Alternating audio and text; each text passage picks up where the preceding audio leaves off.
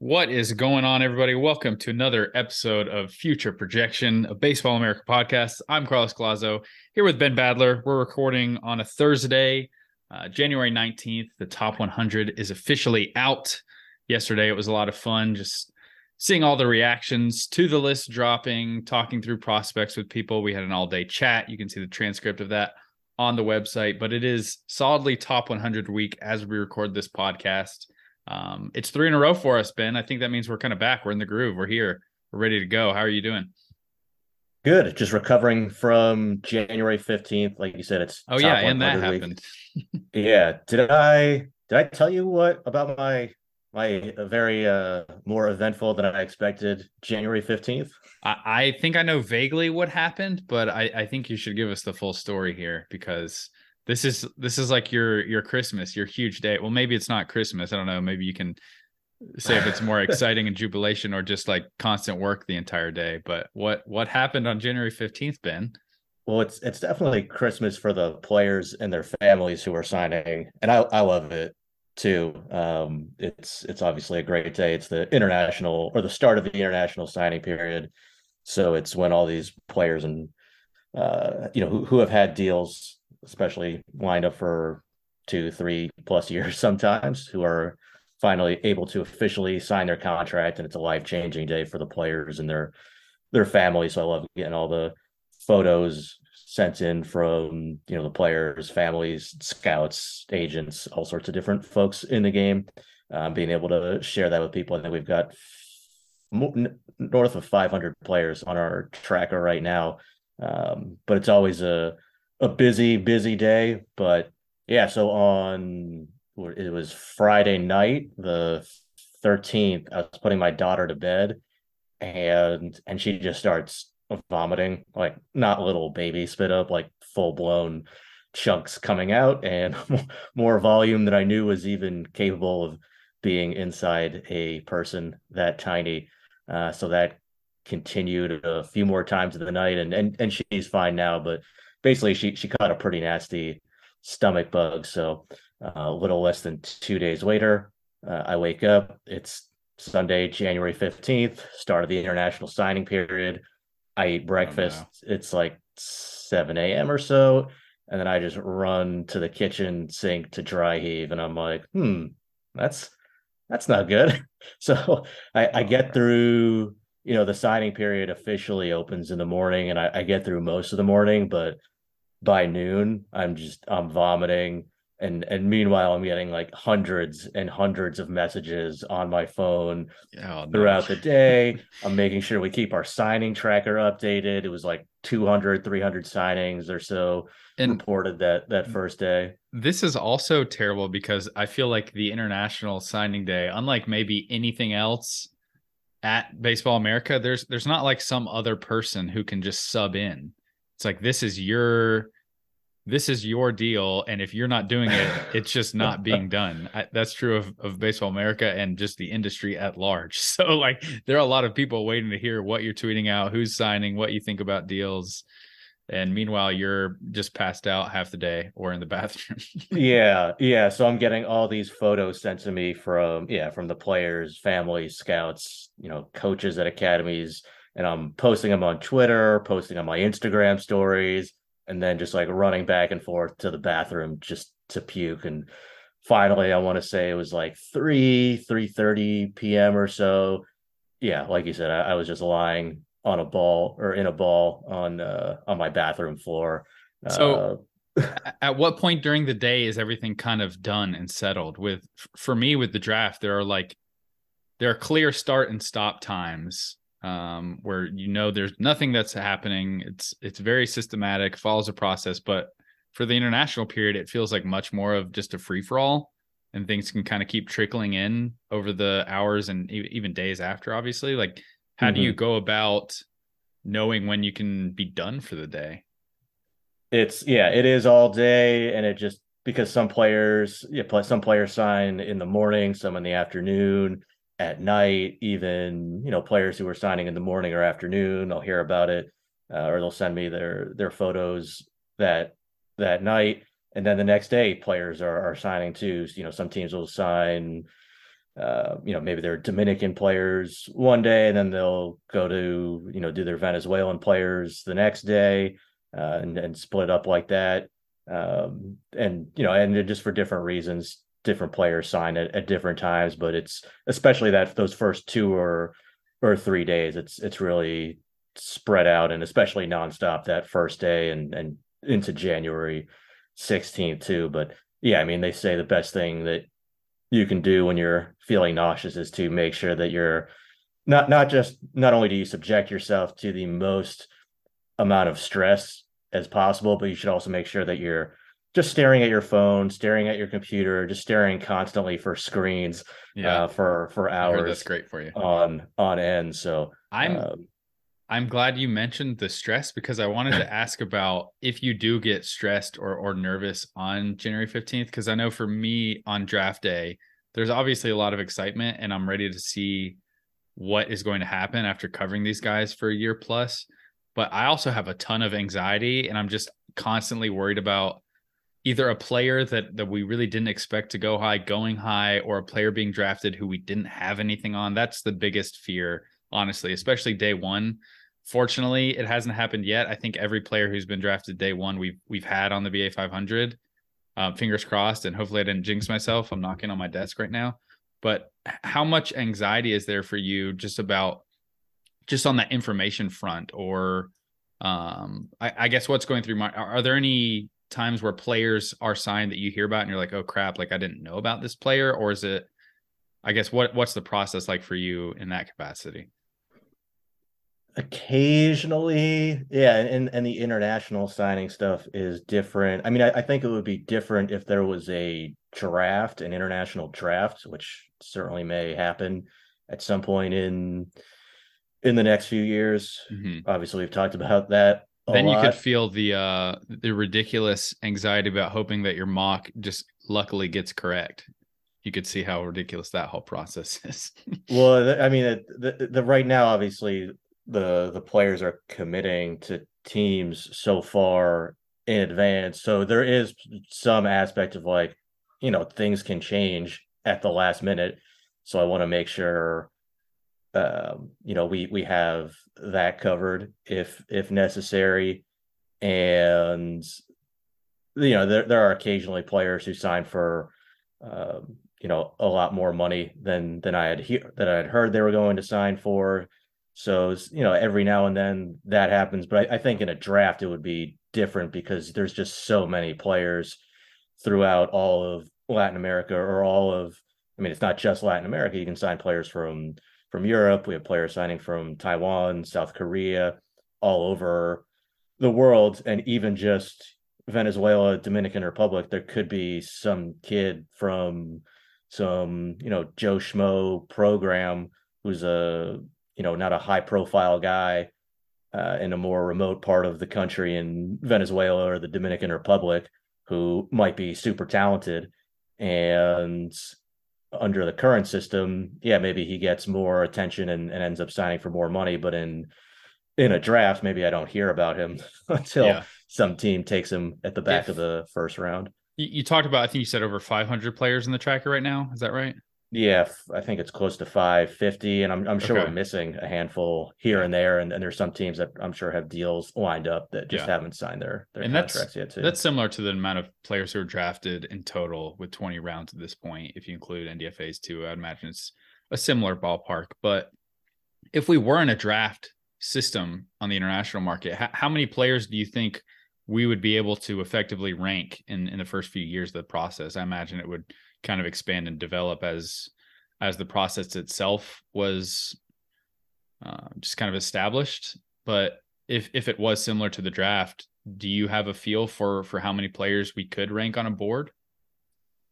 I bet we would go, hmm, at, at least fifty. I think uh, I would like to get to hundred. The reality is, it's just it's tough and and it's also challenging for the reasons that we talked about before for why we only have a bonus board now yeah. before January 15th. I it mean, also, I know minor pet peeve. It also drives me crazy when people reference the bonus board and reference it as a ranking. This happens constantly. I hate yeah, it. Yeah, it doesn't and I, I don't know. I mean, if, if you guys listening have any ideas for how to, we can help people like help journalists understand that, frankly, like it doesn't inspire a lot of confidence in uh uh, journalism for me, frankly, just to see so many people.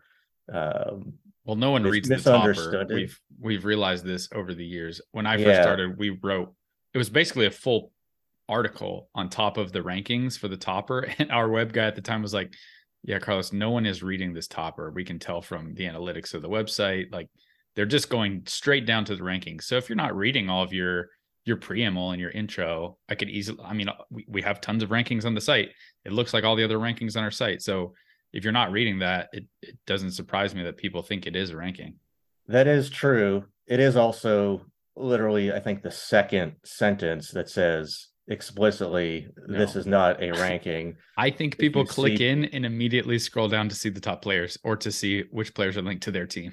yeah. I mean, I, I remember yeah talking like a couple years ago i mean like should i just put this in bold font? Like I, no they're like no I, think that's a little over the top and maybe we obnoxious. have a pop-up ad that you can't view the list until you've watched you giving an explainer just force people. like, like, like, on twitter where it's like are you sure you want to retweet this without reading the link? It's like yeah. Exactly I, I, yes. I, I read the headline. I got the gist of it. I'm i'm i'm angry enough to retweet this and or dunk on this. How often have you read an article, found the link on Twitter after reading it, and gotten that and been like, "No, I'm good. I read it. I actually, I've done that a few times."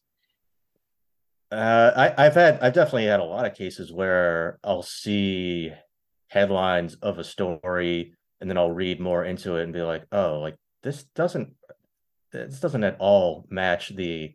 hysterical outrage that is happening or this just doesn't even oh, reflect course. the reflect the reality of of this situation.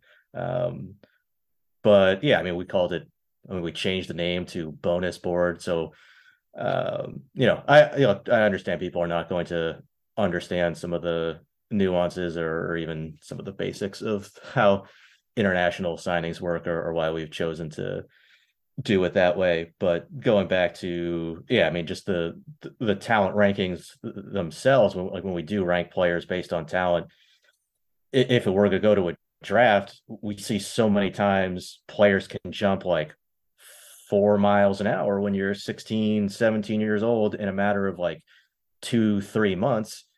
And it's not like it's not like high school showcase season where you're you're seeing uh, not necessarily all the top guys, but a lot of them, or certainly it's not like college baseball where you're getting all the all the stats, all the information, all the data on these players playing in games that everybody is is seeing. Everybody's getting the the TrackMan data from. It's not the case for some kid in in in the middle of nowhere in Venezuela or in or in Colombia, Panama. I mean, there's there's so many countries, there's so many players. Um, it's it would be it would be difficult to keep it um, you know up to date and accurate with the international market uh, or for an international draft, especially for players at at that age. But I I would welcome that challenge because right yeah, now I would like love said, I would love to see the process. I'd love to just follow just being able to to get that information you know would be would be awesome. I think a lot of people want to know about these players and the fact that we have a system where you just really can't until they yeah. get into an affiliated system and you start seeing them in real games and people are actually scouting them and you can talk to those scouts. So I, I still am hopeful that that we'll get a system that uh that allows it to to be better in in all areas. But um are, are there any takeaways from uh, the first few days of the international signing period ben any surprises any any big players that that went to different teams or or just anything that you want to mention before we get into some top 100 talk no, no big surprises. Just if you, yeah, if you saw any lull in my activity on social media uh, between about three thirty to six p.m., I I just had to tap out for for a little bit. I don't know. Do you, do you watch Family Guy at all, Carlos? Uh, I have before. I don't. I don't watch it regularly. Yeah, I'd say. basically I mean, for I've anyone who listens, you, you know the scene where they're all drinking. Oh, I forget what it was, but um, basically everybody is just puking at once, Mhm. and that's what it was like. that, that was the was Badler was like. household on Yeah. January fifteenth. in uh in my household then so uh appreciate everybody and if i didn't respond to your messages that that uh you sent in especially during that time to different scouts or agents players families i uh that that would be the reason why so um hopefully hopefully nobody noticed but just uh, a little behind the scenes Little fun much- behind the scenes. too much behind the scenes probably Well, let's let's get some more behind the scenes for for the top 100. Maybe we can talk through um some of the guys we're higher or lower on than than is on the list. Some of the players who've moved up. Just general thoughts about the top 100 list. Um, I also recorded a podcast yesterday with JJ, Kyle, and Jeff. We kind of ran through the list, talked about a number of players. So if you don't get your fill of top 100 talk here on this podcast, which hopefully you will, you can check that one out as well on the BA feed, um, wherever you get your podcasts. But Ben, top 100 headed by Gunnar Henderson, Corbin Carroll, Jackson Chourio. Seemed like those were the three consensus top players. I believe everyone on staff, we had six people who put together personal top 150s, which we used uh, kind of as a starting point for the top 100, in addition to the BA grades that we have from the prospect handbook process. All of that gave us a really good starting point to build this out and then we solicit feedback from the industry to try and see who we're high on, who needs to move up, who needs to move down, etc. But I think of all the six people who put in lists, which included myself, JJ Cooper, Matt Eddy, Josh Norris, Kyle Glaser, and Jeff Pontes, and typically you, but the timing with January 15th is tricky, obviously, for you trying to handle that and also putting together a top 150 personal list. But for all the six people who did put together their own, those were consistently the top three. There wasn't any other prospect who got into that top three. And I believe five of the six people had Gunnar Henderson and then Corbin Carroll too. Uh, I think Matt was the only person who had Chourio instead of Corbin Carroll too. So I guess, do you agree with that top three? If you're putting together your list, how would you order it? And how does this top three compare to last year's trio of Adley Rutschman, Julio Rodriguez, and Bobby Witt Jr.?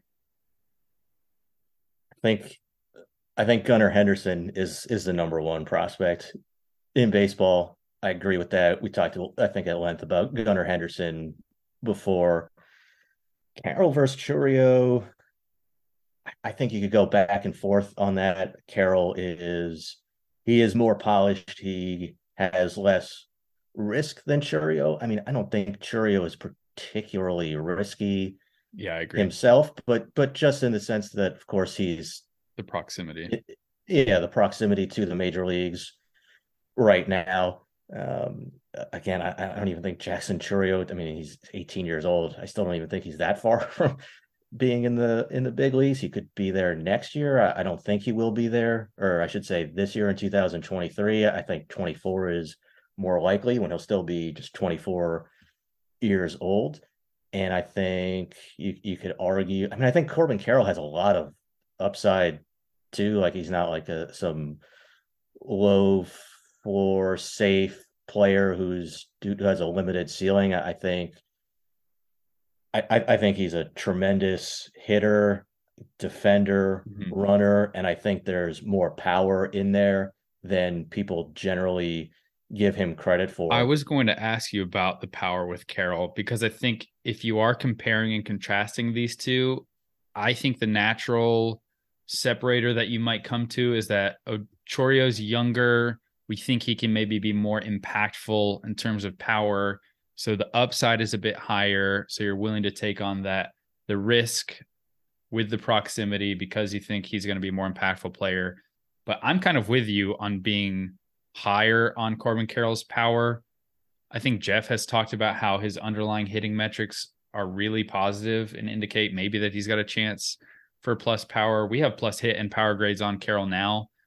Maybe the power grade is is a bit on the more optimistic end for Carroll, but it really wouldn't shock me with some of the guys who have gotten to the big leagues and just hit for more power than expected. Obviously, we're no longer in the extreme live ball era that we were in for a few years.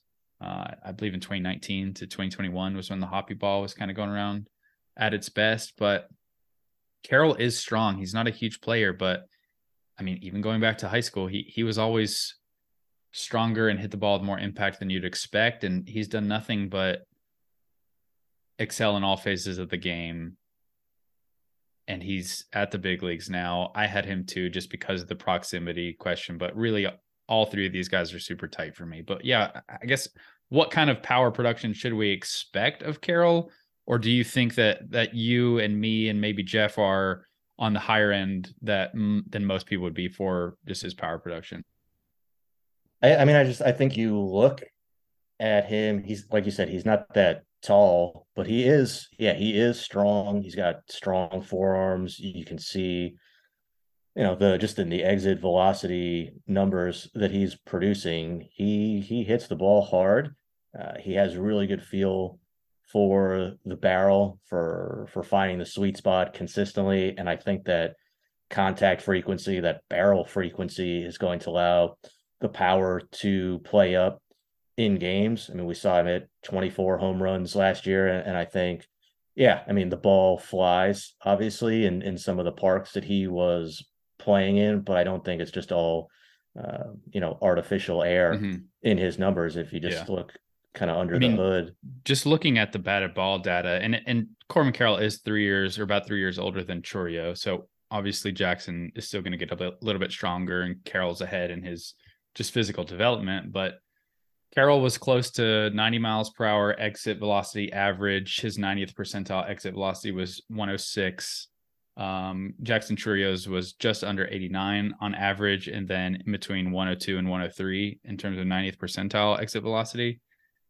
That's pretty good for Carroll in my mind. I think that's very solid, especially when you're considering his size. Yeah, I, I, think he'll be. I think he can be a 25 plus home run type guy. Like you said, obviously MLB or or or something is happening with the baseball, so like that that that's subject to change uh, year to year. But this is why power game, is just so hard to, to project. I think power is hard to project, even if we had a consistent baseball in the big leagues, and and when you have to add in the fact of oh the the home run environment changes year to year, or at least has seemingly changed year to year the last five years it's yeah. even tougher to do. Well, I mean, if you looked at like, I mean, like Jose Ramirez is another short hitter. Yeah. If like when he was Corbin Carroll's age, you would never have thought, oh, here, here's a future 30 plus. I mean, he, he almost hit 40 home runs one year. You, you wouldn't have thought that, right? But I, I think, you know, not, not that I'm expecting Corbin Carroll to hit 40 home runs one mm-hmm. year, but I, I do think he, he has, you know, like you do hear you know some scouts talking more 15 20 home runs and and that that could end up being the case but i think there is more more power upside there for him. Now i do think the ultimate power upside is higher for Chourio like you said. Yeah. The he he is younger. He has he has so much bat speed. He's still so lean wiry. There's so much more room for him to layer on more strength and the the way you see him drive the ball with impact already and and not just impact to the pole side but really damage the ball to right center field. And the ball just keeps carrying and carrying. And you can just see once he gets stronger starts filling out gets into his early mid 20s he's I, I think he could he's somebody who i think could be a 40 plus home run type hitter. I mean, that's that's on the higher end of things. I certainly wouldn't expect that in his. Um, you know, I wouldn't expect that consistently from him, but I do think he'd be a pretty regular 30 plus home run type hitter. And then to go with his athleticism and and speed and all the dynamic ability that he brings as a, a premium position guy, um, he's uh, like look, it's I think it's pretty obvious, right? Mm-hmm. Once once uh, once we're pretty early in the season, Gunnar Henderson and Cor- Corbin Carroll are going to graduate, and yeah, maybe you make a case for uh, you know if Andrew Painter or somebody is mm-hmm. is just killing it. Uh, yeah. I don't know if we'd ever have a pitcher number one, but the, the like path I, you know. for a pitcher to get to number one on our list at this point is just so difficult. I would imagine. I feel like it has to be a, a scenario where the hitting is just down at the top level and it's just one of the better pitching prospects we've seen in like more than a decade because it hasn't been I think it's been more than 15 years since we've had a pitching prospect rank as the number one pitcher on the BA 100 and just in general I I kind of wanted to talk about this as well since we're talking about Andrew Painter he's he's the top pitching prospect on the board now um, I think we have the top 3 pitching prospects in the top 10 I initially had guys like Andrew Painter and Eury Perez and Grayson Rodriguez, and we kind of talked a little bit about comparing and contrasting them in a recent podcast here, how we would line them up. But I initially had them in that five to 10 range. Then I slid the whole trio back uh, over in favor of some some position players just because the hit rate of pitching prospects is so bad. I mean, I think in the in the same way that, or in the opposite way that players like Gunnar Henderson and Corbin Carroll and Jackson Chourio, they have so many avenues to be successful big leaguers. None of these players need to hit for a ton of power to be successful. They could be really good hitters at premium defensive positions and offer value on both sides without hitting for a ton of power. They they could all move to a corner profile and still give you value. They don't have to be fast to give you. There are just so many avenues to them being not only impact players but productive players. And I think JJ has talked about this a lot recently. Pitchers just have so many off ramps to not living up to these expectations. Um, this is why mm-hmm. we talk about just the attrition risk in general with pitchers. Everything on the field, the injury risk is higher. Um, so I slid these guys back into the 10 to 12 range in favor of some players like a James Wood, Francisco Alvarez, Jordan Lawlar, and Marcelo Mayer. I'm curious since I don't have your personal list right up in front of you. After this trio, would you go towards one of these really high upside potential ace pitchers in a in a Painter or a Eury Perez or a Grayson Rodriguez, or do you would you kind of retreat to the safety of the position player profiles who typically fill out top 100 lists and just it it seems like they have more paths to being productive regulars? Well, I think th- these are the the trio of pitchers that have separated themselves at the the top of the pitching prospect group, guys who it doesn't take a whole lot of squinting to project them as potential aces, potential number one starters.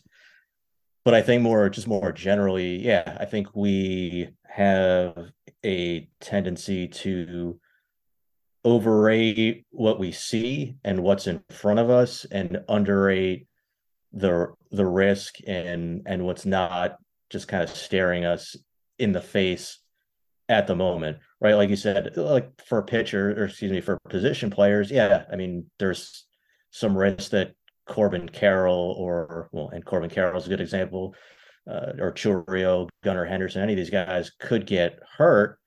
But really, for position players, you know, with some exceptions here and there, uh, for some guys who are just extremely injury prone or just continue to have nagging injuries that could that keep them off the field and and can potentially degrade their tools. That's that's pretty uncommon. But for position players, they, they generally bounce back from injuries, whereas pitchers, it you know an injury knocks you out for for a full season. Uh, it it has a it can have a significant impact just on your your long term health, yep. your your long term and not value. just arm injuries, injuries to any part of your body, really. Yeah, and it, it, you know it can be an indication of something you know more you know more significant underlying.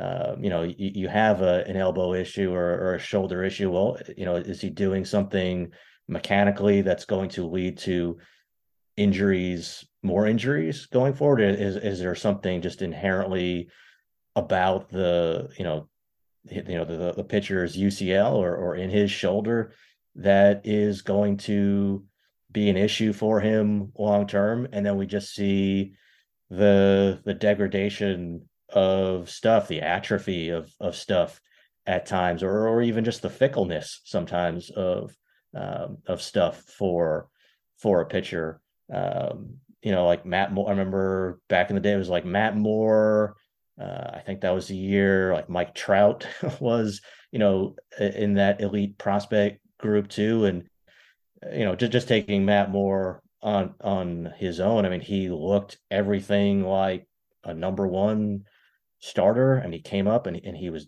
doing it in a playoff race already at the big league level. So it's not like we're talking about some kid in low A or, or in rookie ball. He had all the stuff that you look for, uh, the track record, including up to the big league level. And it just, you know, he, you know, he's had a good major league career for himself, but just wasn't, you know, a, you know, top five overall prospect in, in baseball uh, type of career that, that you would expect. So when, you know, when we're seeing, Andrew Painter, or you go see Grayson Rodriguez, or you're watching Eury Perez, and you're breaking down everything about them right now, like, yeah, I'm I'm blown away by those guys too.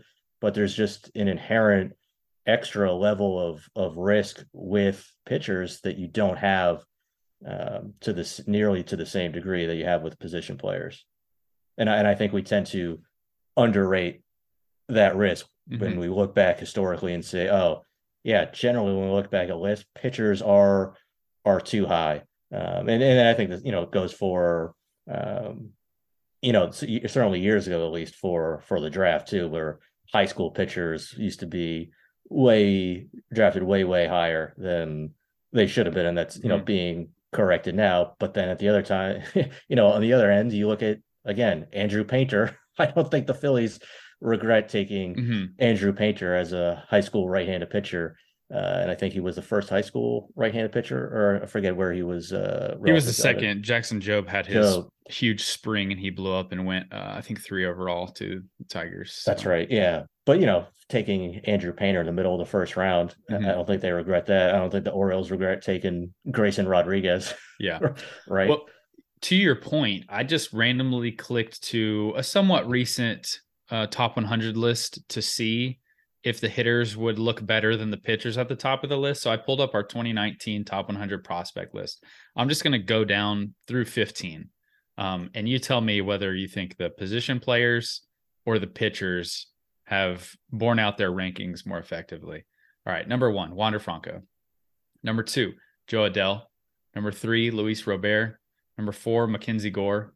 Number five, Adley Rutschman. Number six, Gavin Lux. Number seven, Nate Pearson. Number eight, Casey Mize. Number nine, Jesus Luzardo. Number 10, Brendan McKay. Number 11, Cristian Pache. Number 12, Brendan Rodgers. Number 13, Forrest Whitley. Number 14, Carter Kieboom.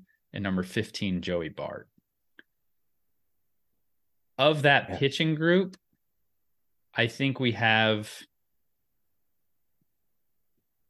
maybe two who you would be happy with. And I don't know what what are your takeaways from that group? Uh, because seemingly this proves your point to me. Well, yeah, I mean, I, I think it's too soon to say even on a lot of those players, but yeah, generally, like, yeah, uh, if, like Forrest Will, uh, Forrest Willie's a great example of like uh, how much more could you ask of? And, and look, like Forrest Whitley deserved to be ranked very highly mm-hmm. um, coming off that what was it age I think 19 season where he was up through double A and he was just dominating and all the stuff was getting glowing reviews across the board. And he was throwing strikes and everything. his year. So that would have been following his 2018 season or 20 2017 18 so his 2017 season was age 19 season. That's when he went from low A to double A, posted a 2.83 ERA, 92 innings, almost 14 strikeouts per, 3.3 walks per. Uh, yeah, that's that's probably his prospect peak right there. But go on. But yeah, I mean that's that's that's my point is yeah, like if you're looking at him at the time, again, he deserved to be ranked extremely highly on on a prospect ranking.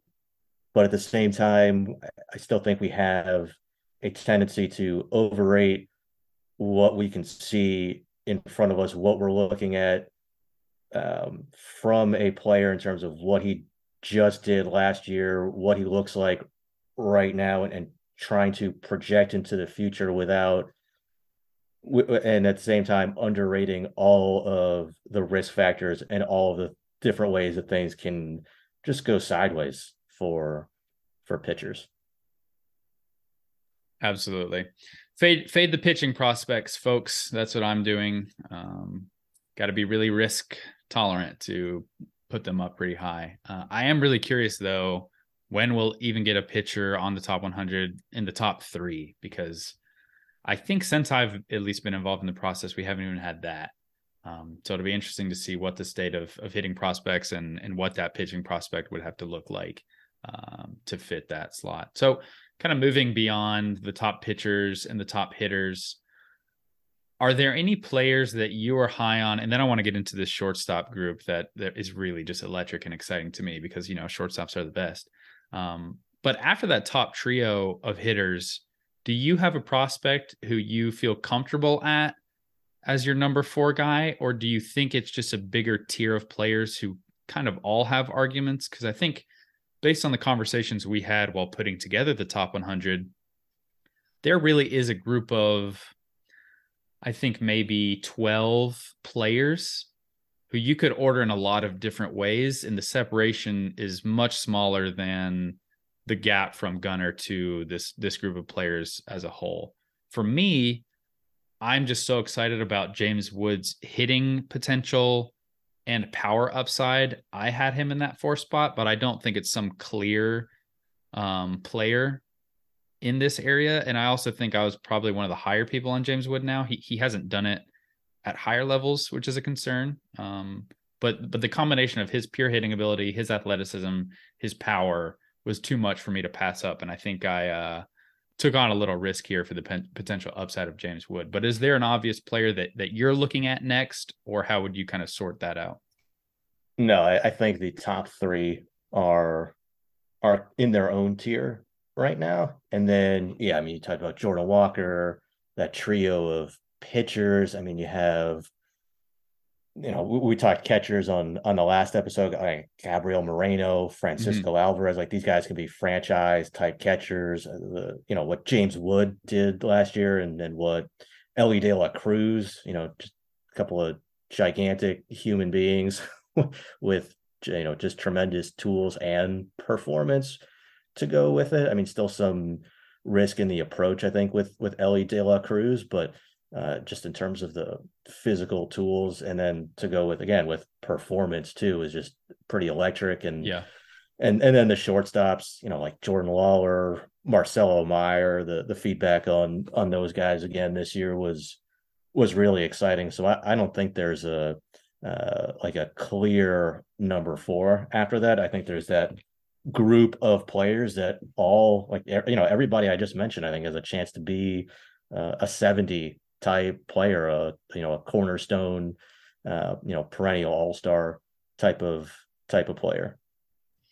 Yeah, let's get into this shortstop group because for a number of reasons, I'm fascinated by the shortstops. There are, if you include Gunnar Henderson, who's really not a part of this tier that we're talking about, we have six shortstops among the top 15 prospects, all of whom came from either high school or international. Elly De La Cruz is the only international product here. The rest are high school shortstop products uh, coming from the really strong 2021 and 2019 draft classes, um, with Gunnar Henderson and Anthony Volpe being the uh, maybe out outplaying their pre-draft expectations. Jordan Lawlar and Marcelo Mayer being the top guys in the 2021 class, and then Jackson Holliday, obviously the number one overall pick in 2022. So we've just been blessed with a lot of really strong high school shortstop classes in the last three or four years.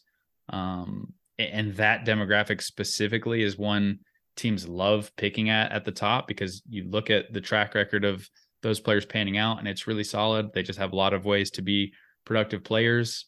If you look at how we line these guys up, again, passing by Gunnar Henderson, we've talked about him. On our our top 100 ranking at Baseball America, the order is Jordan Lawlar, Marcelo Mayer, Jackson Holliday, Anthony Volpe, Elly De La Cruz.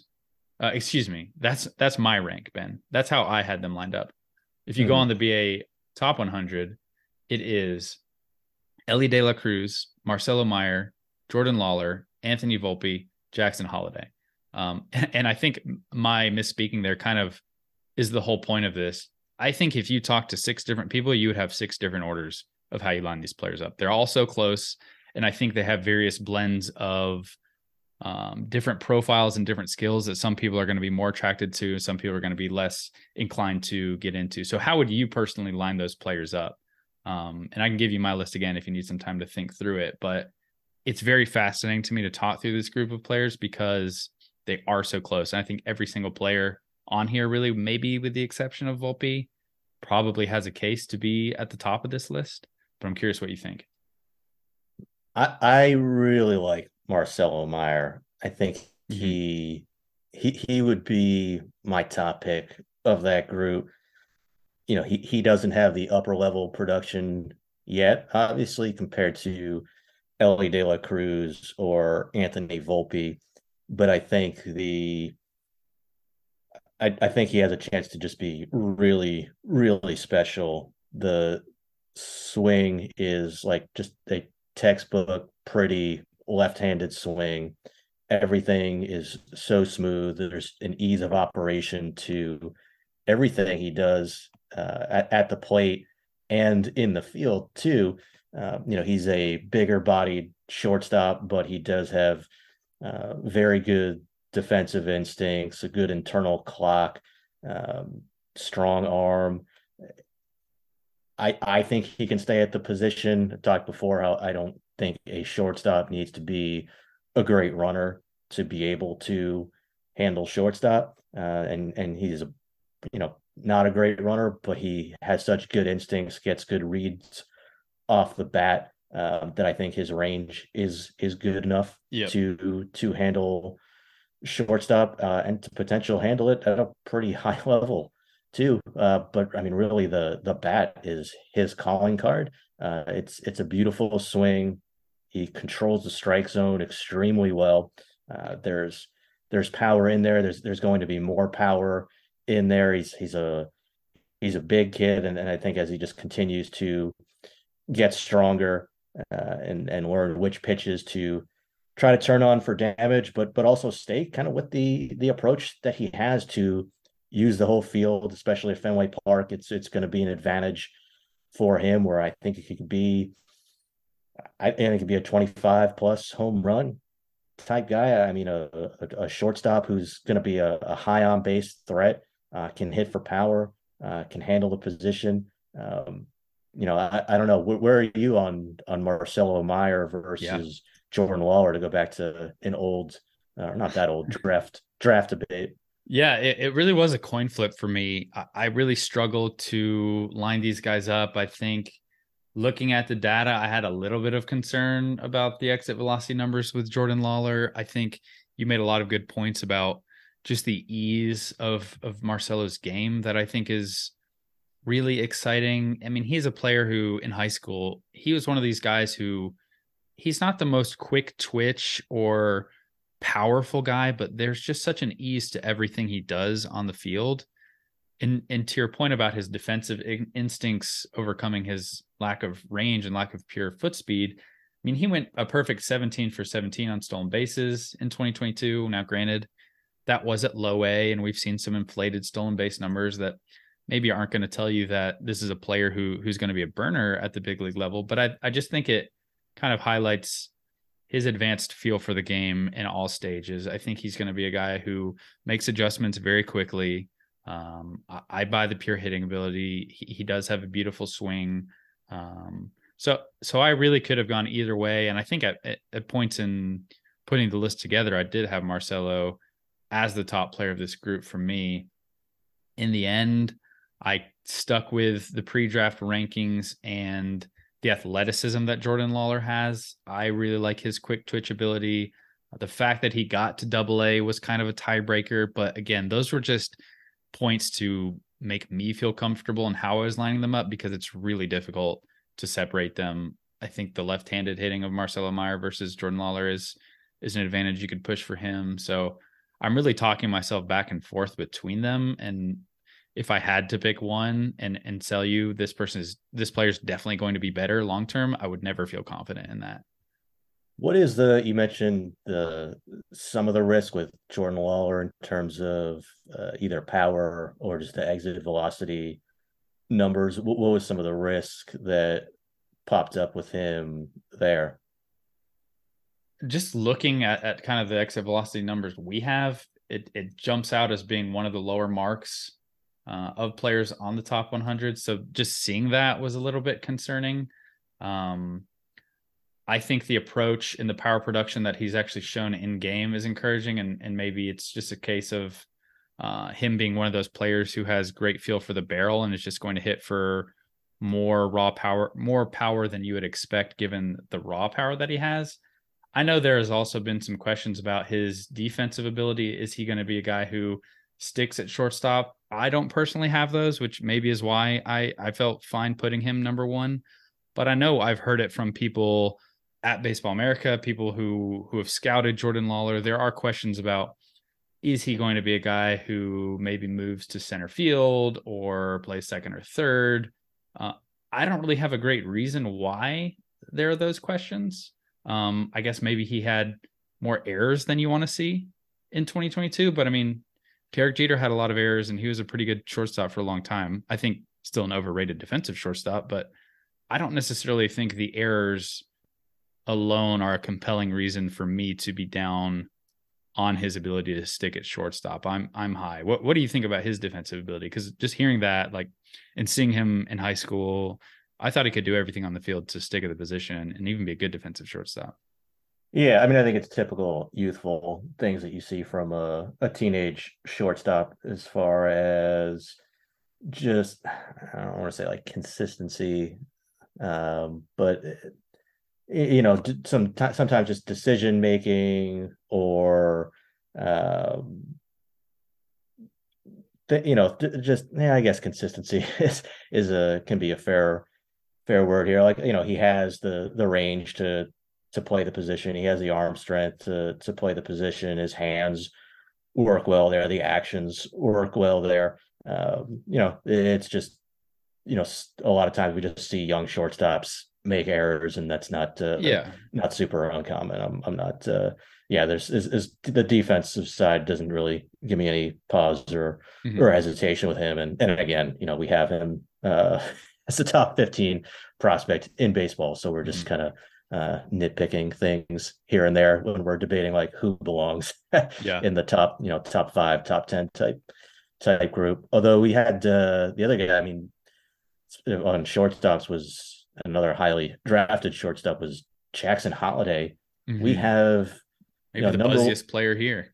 Yeah, number one overall pick in the draft, and you know, coming into coming into you know, if if we're talking this time last year, now I told you, hey, Carlos, uh, in, in 2023 on our top 100, Jackson Holliday is going to be the number 15 prospect in baseball. You'd probably like, you mean on on the on our draft ranking or, or in all of of baseball because you know he was a good prospect coming into mm-hmm.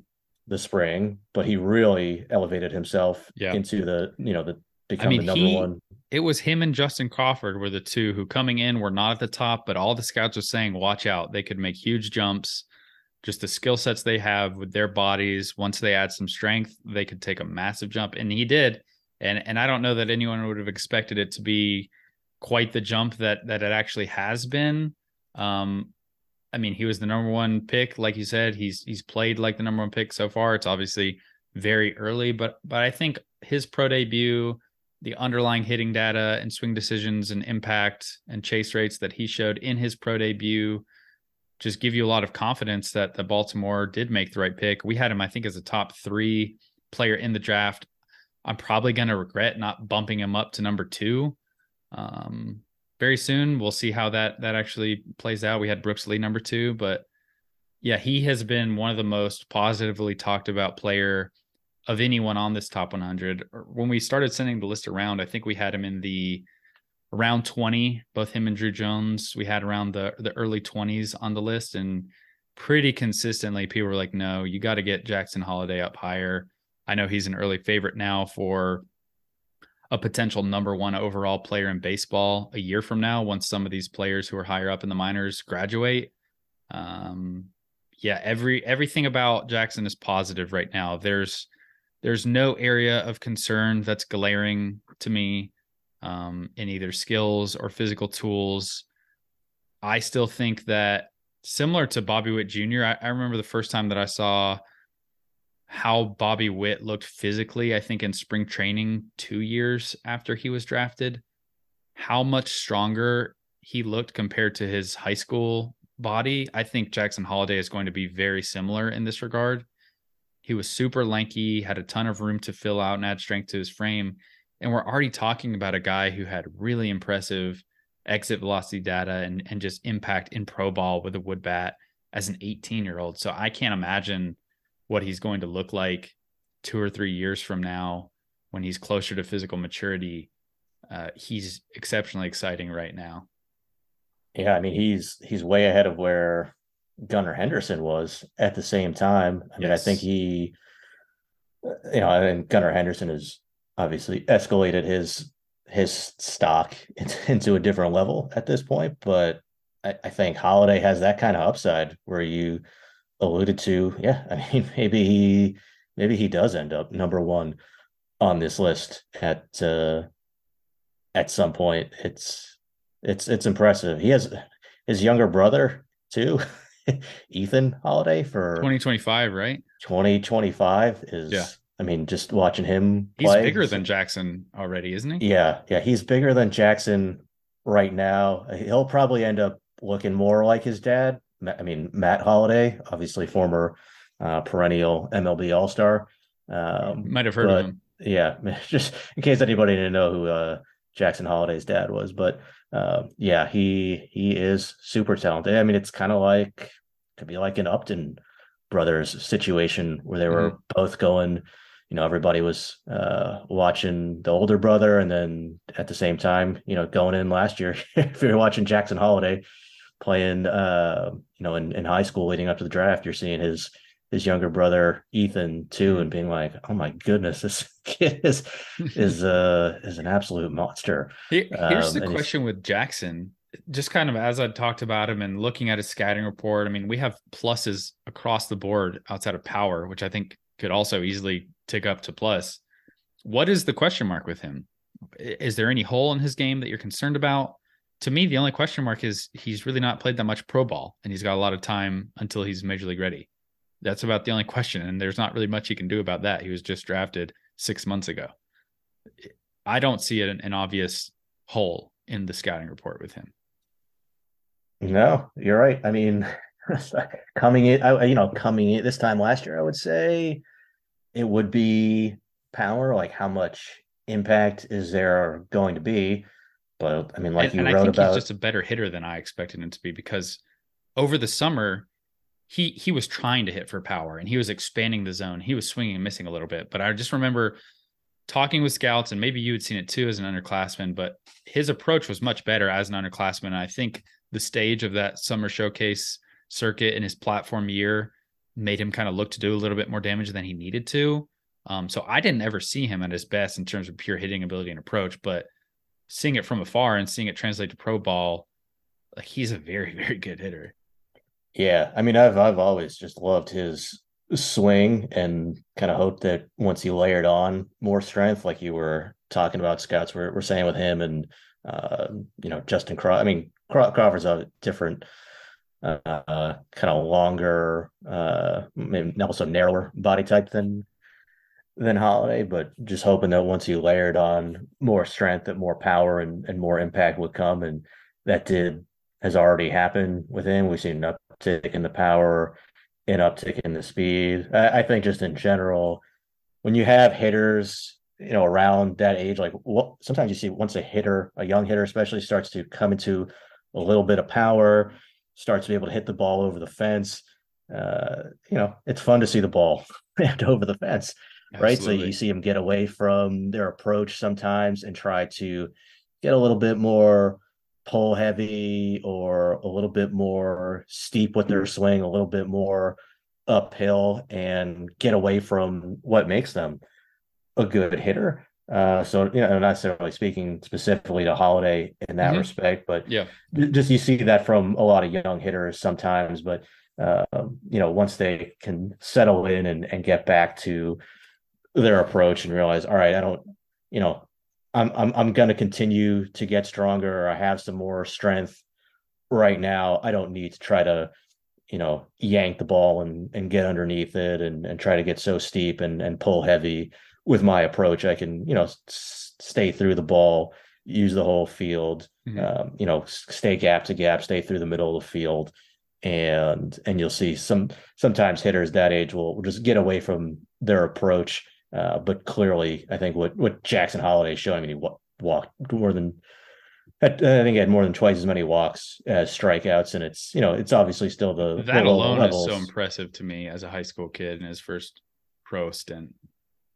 Yeah, yeah, I think the the approach overall from what we've seen is is super advanced for for his age, and and just to go with the really beautiful, compact, efficient swing from the left side, I think it's yeah a, a shortstop who's mm-hmm. who should be a, a very high OBP type shortstop who can uh, you know who's starting to grow into some more more power too.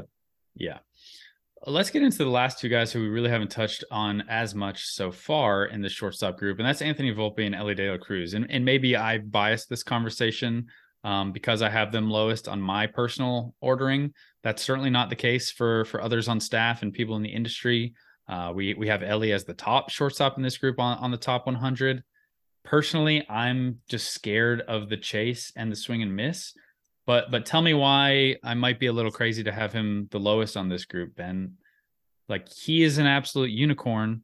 There are not players in baseball there are not many players maybe there's a handful who look like he does who who are as physical who have his speed who can play shortstop who have his power. I mean some of the highlights that we saw from him in the dominican winter league were just awesome like he's a guy who you hope has a long successful major league career because he's he could be one of those players who is just a must watch every night um, like an Ohtani or like an Oneil Cruz if he's mm-hmm. playing mm-hmm. similar to these guys just freak athlete I'm just scared of the of the swing and miss and the chase am I am I too concerned considering how loud his other tools are I mean, the, yeah, the, the tools, like you said, with him or with Oneil Cruz, you want those guys to be able to figure it out and for everything to click for them because the the tools are just so electric. I mean, power, speed, arm strength. You could go,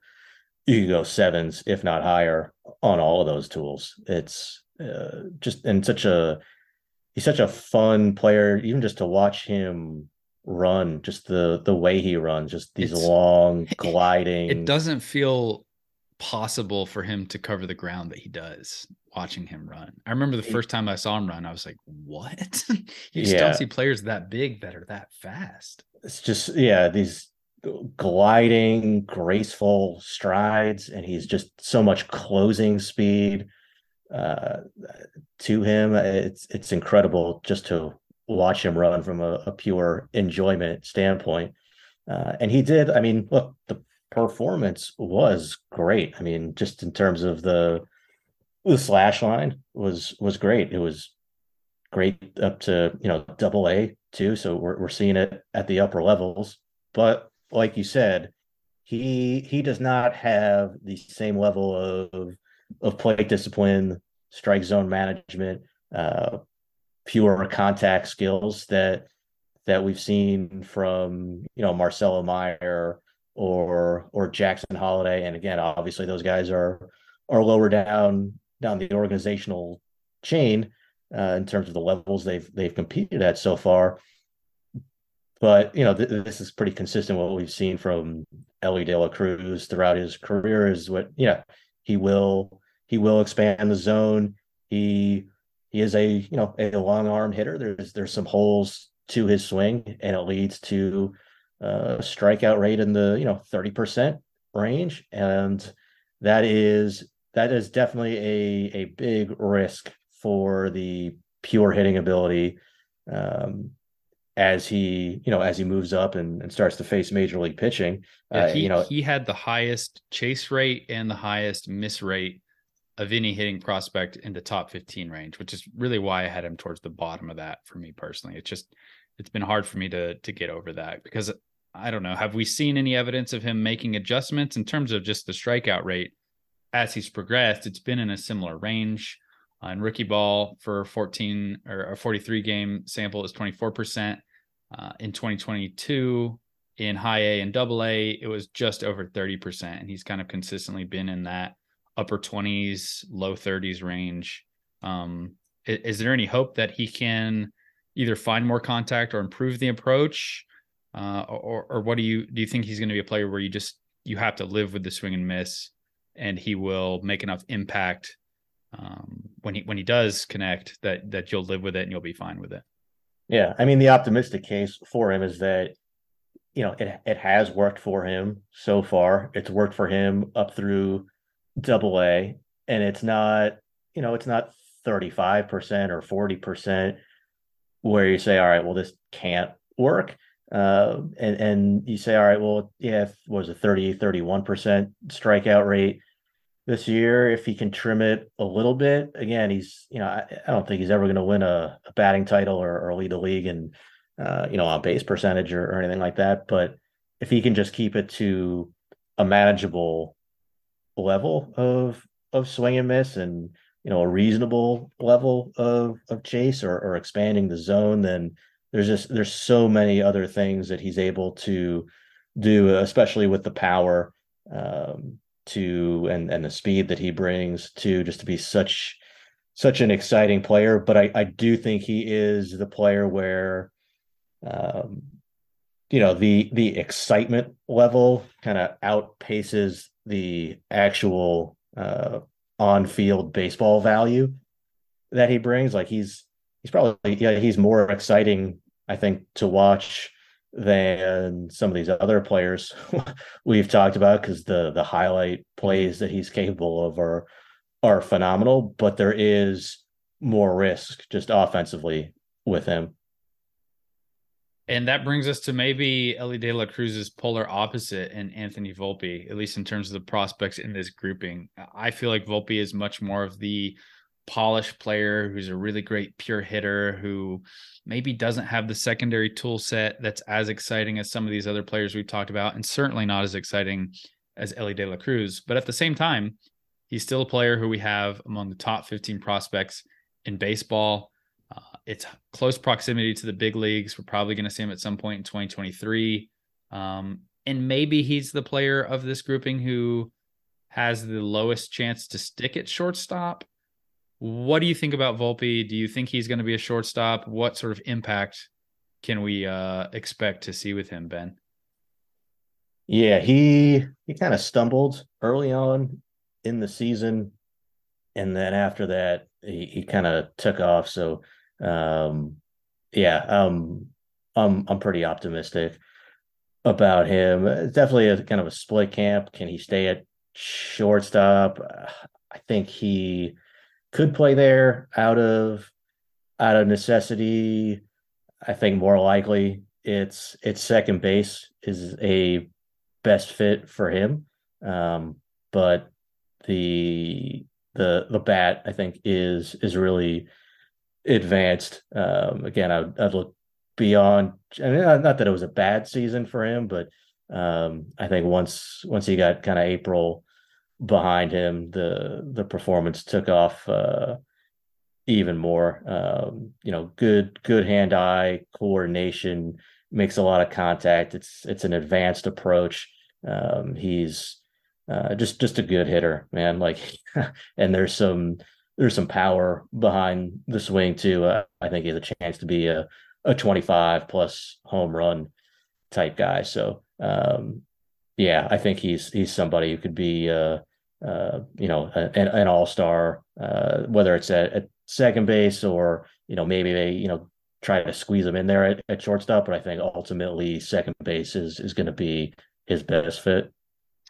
Yeah, and so after talking through these players, I'm curious what what your order would be. I'll run through mine very quickly again, just to kind of refresh listeners what I had. Um, and see how it compares or contrasts to yours. Because again, I think if we pulled, if we talked to every person at Baseball America who put together a list for this, I think they would have different orders, and I think they do. So you would be the only uh, the only person I'm curious about now. But mine is I go Jordan Lawlar, I go Marcelo Mayer, and I go Jackson Holliday, Anthony Volpe, and Elly De La Cruz in that order. what would you go, Ben? Yeah, I like I like again, I like Mayer the most of that group. Mm-hmm. Um, I think he has just a, a, chance to be really, really special. Um, probably go, yeah, Jordan Jordan Lawlar and and Volpe are in that next group for me. Mm-hmm. Um, and then Jackson Holliday with the caveat that like, I mean, it, it's just the, it really is just a lack of professional experience or, or you know relative to what we've seen from you know Lawlar and mm-hmm. and Volpe and and Mayer so far, but uh, I, I could easily see him jumping ahead of those guys too. Um, and then uh, yeah, Elly would be at the at the back of that group for me again. Obviously, okay. super exciting type talent, but the the the the hit risk there is kind of the what puts him behind them for me. So a few differences, but but still in general, we agree too much, Ben. The podcast would be much more explosive if we just had completely different views on things. We need to work on that. Um, but what I found interesting as well about the top of this list is how lacking it is on college players. On the top 20 on the site of the top 100, we have just one college player, college product, who fits on the top 20 and, and overall, the top 100 is much more high school and international heavy than it typically is in a given year. Kyle Glaser had a really good piece just kind of going over the numbers of the top 100, breaking it down by different demographics, which teams, which positions, nationalities, and source. And what's fascinating to me about the top of this list is we are about to layer a bunch of really impressive college hitting prospects from the 2023 draft onto this top 100 that's very high school heavy.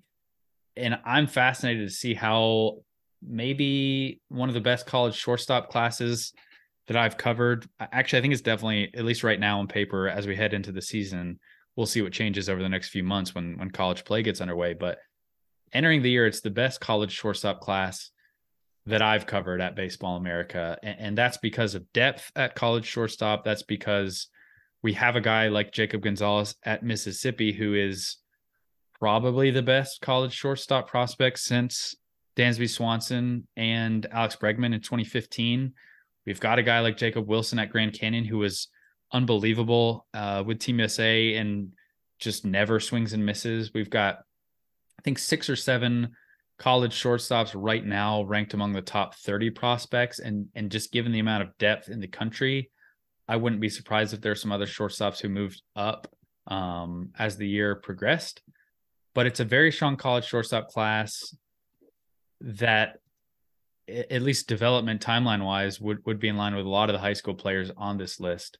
Um, but the one question too is where are all the impact college players going? Where where have they gone? Why aren't they on this list? Do you have any theories as to why this list is lacking so many college players? Ben, do you think uh, teams are better at identifying high school players. Typically, in any draft class, the high school players at the very top, at least, if we're comparing top end high school players to top end college players, the high school players are typically a little bit more toolsier with more upside, which is why they don't get to college in the first place.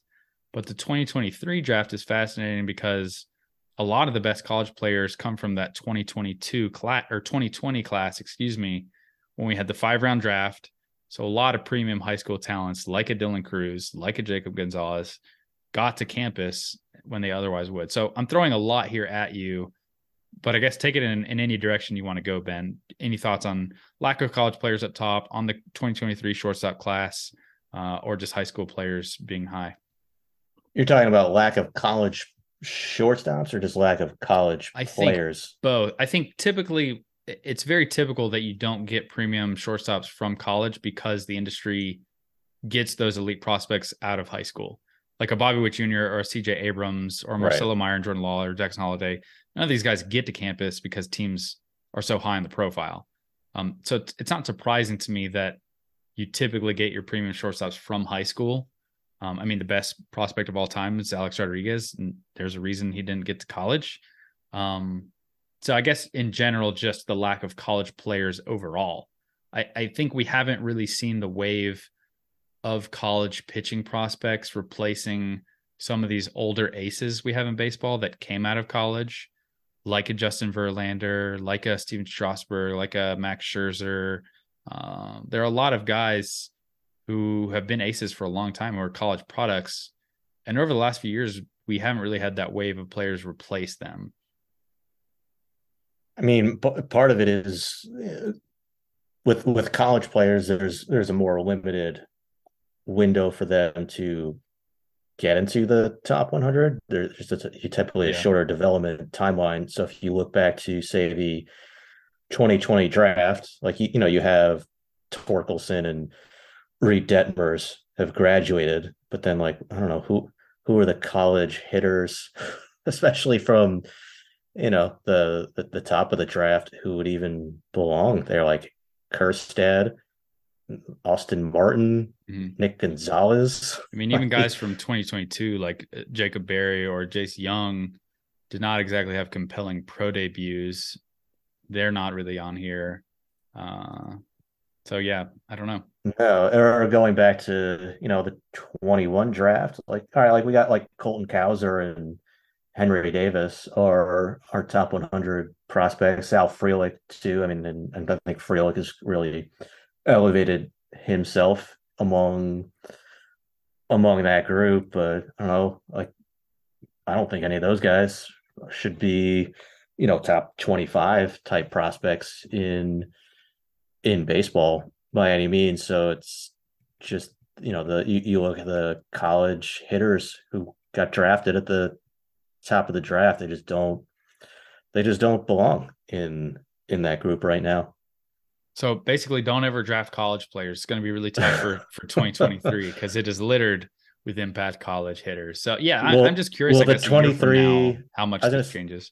Yeah, I was going to say with the in the 20 the 23 draft this year too. I mean, it, it also makes sense that the college class should be really strong, mm-hmm. right? Coming off that 2020 draft where you, you had five rounds and you didn't have uh, an opportunity to get a great or or as complete of an evaluation as you would have normally wanted to have. So and even yeah. the money mattered more when high school guys are tougher to sign. You have to make sure, especially in a five round draft, you're signing all of your guys. So maybe teams just felt like it was a much smarter decision, less risky to draft college guys you know you're going to sign rather than maybe taking a high school player where you don't have as much flexibility as you typically would to move around money.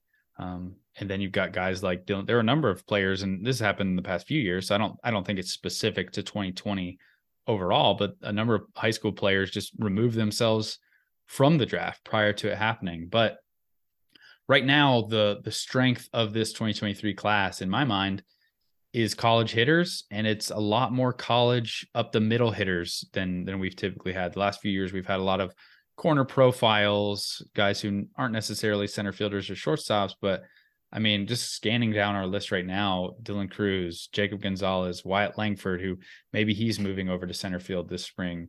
Uh, Jacob Wilson, who's a great shortstop. Brayden Taylor, not not a, up the middle profile, but a really polished college hitter. Enrique Bradfield, uh, maybe who will be a player that we can talk about just because of his unique skill set. Dynamic runner. Uh, Matt Shaw, who was one of the best players in the Cape Cod League last summer. He's a shortstop from Maryland.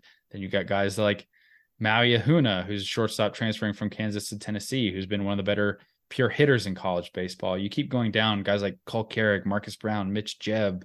There are just a lot of up the middle college shortstops. A lot of guys at the very top end of this list um, have have shown an ability to play premium positions while hitting with impact. Uh, and even guys who I just skipped over, Yohandy Morales and Brock Wilken, on the infield, impact ability, power, production in power conferences, I, I just really like the depth of this college hitting class. And I wonder if maybe the 23 class will help reinforce some of the college ranks on our top 100 a year from now. And, and even a guy like Chase Dollander at Tennessee, the right handed pitcher, is, is one of the better college pitching prospects. But I think one of the first things you said is a good one and something we shouldn't forget is the college players just have less time to get on a top 100 and to move up a top 100 because they're just graduating. I mean, that's that's the benefit of taking college players. You don't have to have so much development time with them. Yeah. Do you yeah, you mentioned Jacob Gonzalez. What what is it that puts him ahead of uh, like Jacob Wilson or, or some of these other uh, shortstops in the class? And is, is he somebody who stays at shortstop in at the major league level, or is he somebody who you think moves elsewhere in the infield? Yeah, I think that's maybe the most polarizing part about his profile. Uh, I, I would say a year ago, maybe a lot of people assumed he was going to move to third base. He is a bigger player. He doesn't have the most elite foot speed. I think maybe you could make some similar profile comparisons to how Marcelo Mayer's viewed. I don't think Jacob Gonzalez has ever been the sort of slick, smooth operator that that Mayer is defensively, but Jacob Gonzalez was the starting shortstop for Team USA in back-to-back years, which is rare. Um, he played really well at the position this summer, made all the plays, moved up the middle well. He's got a strong arm. So he is one of these players who you're probably going to get a split camp. There are going to be people in the industry who think he moves to third because of his size, think he's going to outgrow the position. Uh, whoever drafts him is undoubtedly going to start him at shortstop and and allow him to stick there until you know he has to move off the position because someone forced him off or or he played himself off because of his play. But I think he's a guy who probably has a 50-50 shot to stick at the position. Maybe it's a little bit higher than that now um, given what he's done with Team USA but what makes him one of the better college shortstop prospects we've seen in, in a, a while is the fact that he's played the position. He has a long track record of playing it with both his college team uh, and with Team USA on top of his offensive profile. I mean, he got a lot of votes in our preseason All America balloting as the best pure hitter in the class. He's a left handed hitter. He has great eye at the plate. He's walked more than he struck out, uh, and he has power. So he kind of does all of the three main things that you want a hitter to do at the college level make contact, make good swing decisions, and hit with authority while playing shortstop and while being left-handed. Um, so it's just a very well-rounded player who's also won at a high level. I mean, he led Mississippi to the College World Series in 2022. I mean, that's not the most important thing in the world to me, but I think it carries a lot of weight with the industry when you have a college shortstop who's the best player in his team uh, and led his team to a, a college championship. So I think that's why he's the best shortstop in the class right now among players like a Jacob Wilson who has probably better, not probably, but I mean, I think he undoubtedly has better pure bat to ball skills, but he doesn't have the same sort of impact or physicality now. He's a thinner, leaner guy who who probably isn't going to hit for the same sort of power that Jacob Gonzalez is going to. But I think it's just a well-rounded profile at the top for Jacob Gonzalez. And I, I can't I'm trying to think of who the best college shortstop prospect that I've seen in recent years. I'll pull up our draft database and see, but it's hard to find someone who has a track record of playing the position, his offensive track record, his overall tool set is it's it's hard to find in recent years, I'll say. How how would you stack him up compared to Brooks Lee, who was you know, first round, high first round pick last year, the Twins. We have him now tucked in toward the the back of our top 50. I think Gonzalez is a much more prototypical draft prospect than Brooks Lee. I think in a lot of ways, Brooks Lee has that unique profile that Termarr Johnson did. He's he's kind of like it's a lazy comparison because they're in the same draft class and they have similar strengths and weaknesses, but he's really like the college version of Termarr. I mean, he played shortstop. No one really thinks he's going to be a shortstop long term. I think most people expect third base probably for him. But I mean, better pure hitter than Jacob Gonzalez, but he also didn't do it in the SEC. And I think that's a real factor right. with teams. Um, you can have a higher average in a lower conference. It doesn't necessarily mean you're going to be the better pure hitter of the two prospects. But at the same time, we had a lot of double plus evaluations on Brooks Lee's hit tool. I haven't got any of those just yet with Jacob Gonzalez, but I think his overall offensive package with a chance to be a plus hitter, with a chance to be a plus on base guy, with a chance to have plus power um, while being just a more I think he probably has a better chance to play shortstop. I, I, would say that very confidently. I'm sure there's some people in the industry who might not think that, but I know there are definitely more scouts who are higher on Jacob Gonzalez's shortstop play than there were on Brooks Lee's. Um, so I just think he's the, kind of the more traditional prospect in a lot of ways. He doesn't have the same body questions that Brooks Lee had. I think they're with Brooks Lee, if he doesn't hit, what do you have? With Jacob Gonzalez, if he doesn't hit, I think you still have a lot of avenues to a productive player. I guess that's how I would put it. I think they would be close in terms of overall value, but I could see the industry being a little more excited about Gonzalez's upside, maybe if that's fair to say. Yeah, yeah, I can see that. Let me see here. Just looking at college shortstops in the last few years. Okay. So I'm, I'm just going to go down the list of college shortstops we've had since just first round guys, maybe top 10. Let's do top 15 since Zach Neto isn't here and he's an interesting one. Maybe we can talk about in relation to the top 100 list. But recent college shortstop prospects Brooks Lee went number eight to the Twins in 2022. Zach Neto went to the Angels at the 13th pick um, then you go back to really none in 2021 that were top 15. In 2020, we've got Austin Martin, who's the fifth overall pick, who at the time I said was the best pick in the in the class. That has not aged very well for me. Um, Nick Gonzalez, number seven to the Pirates in 2020. In 2019, we had Bryson Stott to the Phillies at 14, Will Wilson at 15 to the Angels. Bryson Stott pick has looked pretty good for the Phillies. I mean, World Series shortstop. Going back to 2018, Nick Madrigal, again, really unique profile, second baseman now. I don't know how you would compare and contrast Madrigal at the time with Gonzalez now. Um, 20, let me see where we're at with Madrigal. Yeah, 2017, we had no one in the top 15. Logan Warmoth was the first college shortstop. He went 22. And then 2015, you, exactly. And then 2015, you have Dansby Swanson and Alex Bregman, one and two.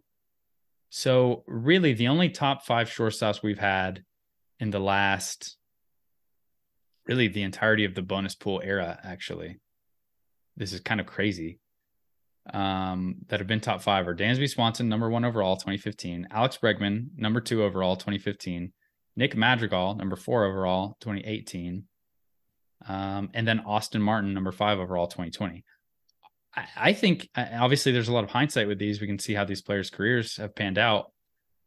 I think Jacob Gonzalez would be a better prospect than both Martin and Madrigal. At the same time, I mean, we were very high on Austin Martin. So it's hard to say with like, he definitely surely is. But Austin Martin didn't have the same track record at shortstop. Nick Madrigal had the impact questions. I don't know. How do you view those three? Nick Madrigal, Austin Martin, and, and Jacob Gonzalez, what we know of him right now?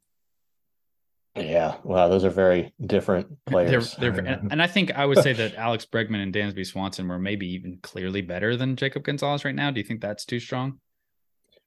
Um, I was not no. around here, but just thinking back to how that group was talked about at the time was really no, impressive.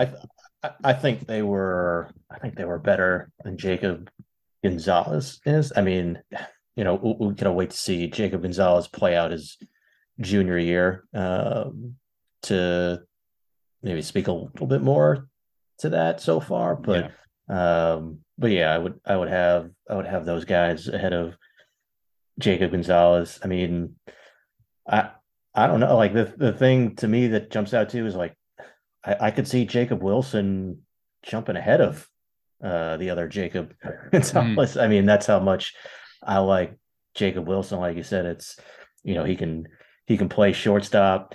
He has elite hand eye coordination, makes a ton of contact, very difficult to get him to swing and miss. And then the power that he showed over the summer was was pretty exciting too. Um, so it's you know, like you said, it's not it's not the SEC. He's not playing at, at Mississippi like Jacob Gonzalez is, but you know they were they were on the same field, and I thought I thought Jacob Wilson was just the the better player, and you know I like Jacob Gonzalez quite a bit too. But I thought I thought Jacob Wilson again seems like a, a true shortstop who who was just a, a really really advanced hitter with some kind of surprising sting behind the contact when he was able to square it up too. So you like the uh you're telling me you like the guy with the 5.4% strikeout rate, 91% overall contact rate. That that does it for you, Ben? Uh he yeah, he he was he was just so impressive. He struck out summer. seven times in 275 plate appearances with Grand Canyon in 2022. It was the best strikeout per at bat, I think, for D1 baseball's toughest, toughest not D1 baseball, Division One NCAA uh, toughest to strike out metric that they use. Um, and I don't know that I've seen a, a, a prospect as prominent because there have been guys like like Luke Waddell had a really great pure bat to ball skill. He was really tough to strike out, but in terms of combining that contact ability with a top of top half of the first round college prospect. I mean, I would want to know now what Nick Madrigal's like pure contact rates were at the time. We didn't have the same batted ball data and information, but he he was probably the the last guy with this sort of pure bat to ball skill, I would think, unless I'm missing someone. But yeah, it's it's outlier hand-eye coordination and bat to ball skills with Jacob Wilson. And it is not at all surprising to me that you are really in on that profile, Ben. yeah, yeah, he's uh he's a favorite of mine. Well, let's uh let's dive back into some top 100 for a few more minutes here before we wrap, Ben. We've talked mostly about the top of the list. Obviously, there are 100 players here, not just the 15 or so that we've spent most of the time talking about. But we'd encourage you to check out the full list at baseballamerica.com uh, and consider subscribing to see that list. If you're not a subscriber, I would imagine most people who have listened to the entirety of this podcast are are heavy in the baseball America universe, though. Um, but but I wanted to just throw it out at you and see if there are any players further down the list who you are either higher on or lower on personally than where we have them. If there are any players in particular who intrigue you for 2023, uh, or or just basically allow you to talk more about the the depth of the list uh, and, and, any players that we haven't touched on here. we're talking about a lot of shortstops, so let's stick at shortstop for now mm-hmm. because Adael Amador with the Rockies, who we have in the 80s right now, I think he could be a top 25 overall type prospect in baseball within the next year. I'm I, I, I love him and I've been watching him play for for a long time since he was an amateur player in the Dominican Republic, and he he just continues to be extremely impressive, uh, especially offensively. Um, just a, a, very very polished hitter for his age. Uh, switch hitter was 19 years old in low A last year. Walked 20 more times than he struck out. Has a, a great feel for the strike zone. Um, I like I like his swing, especially his left-handed swing is is really nice. Um, although he does make a little bit more contact from the right side, but um, you know, switch hitter, very high on base threat, uh, makes a lot of contact, controls the strike zone well.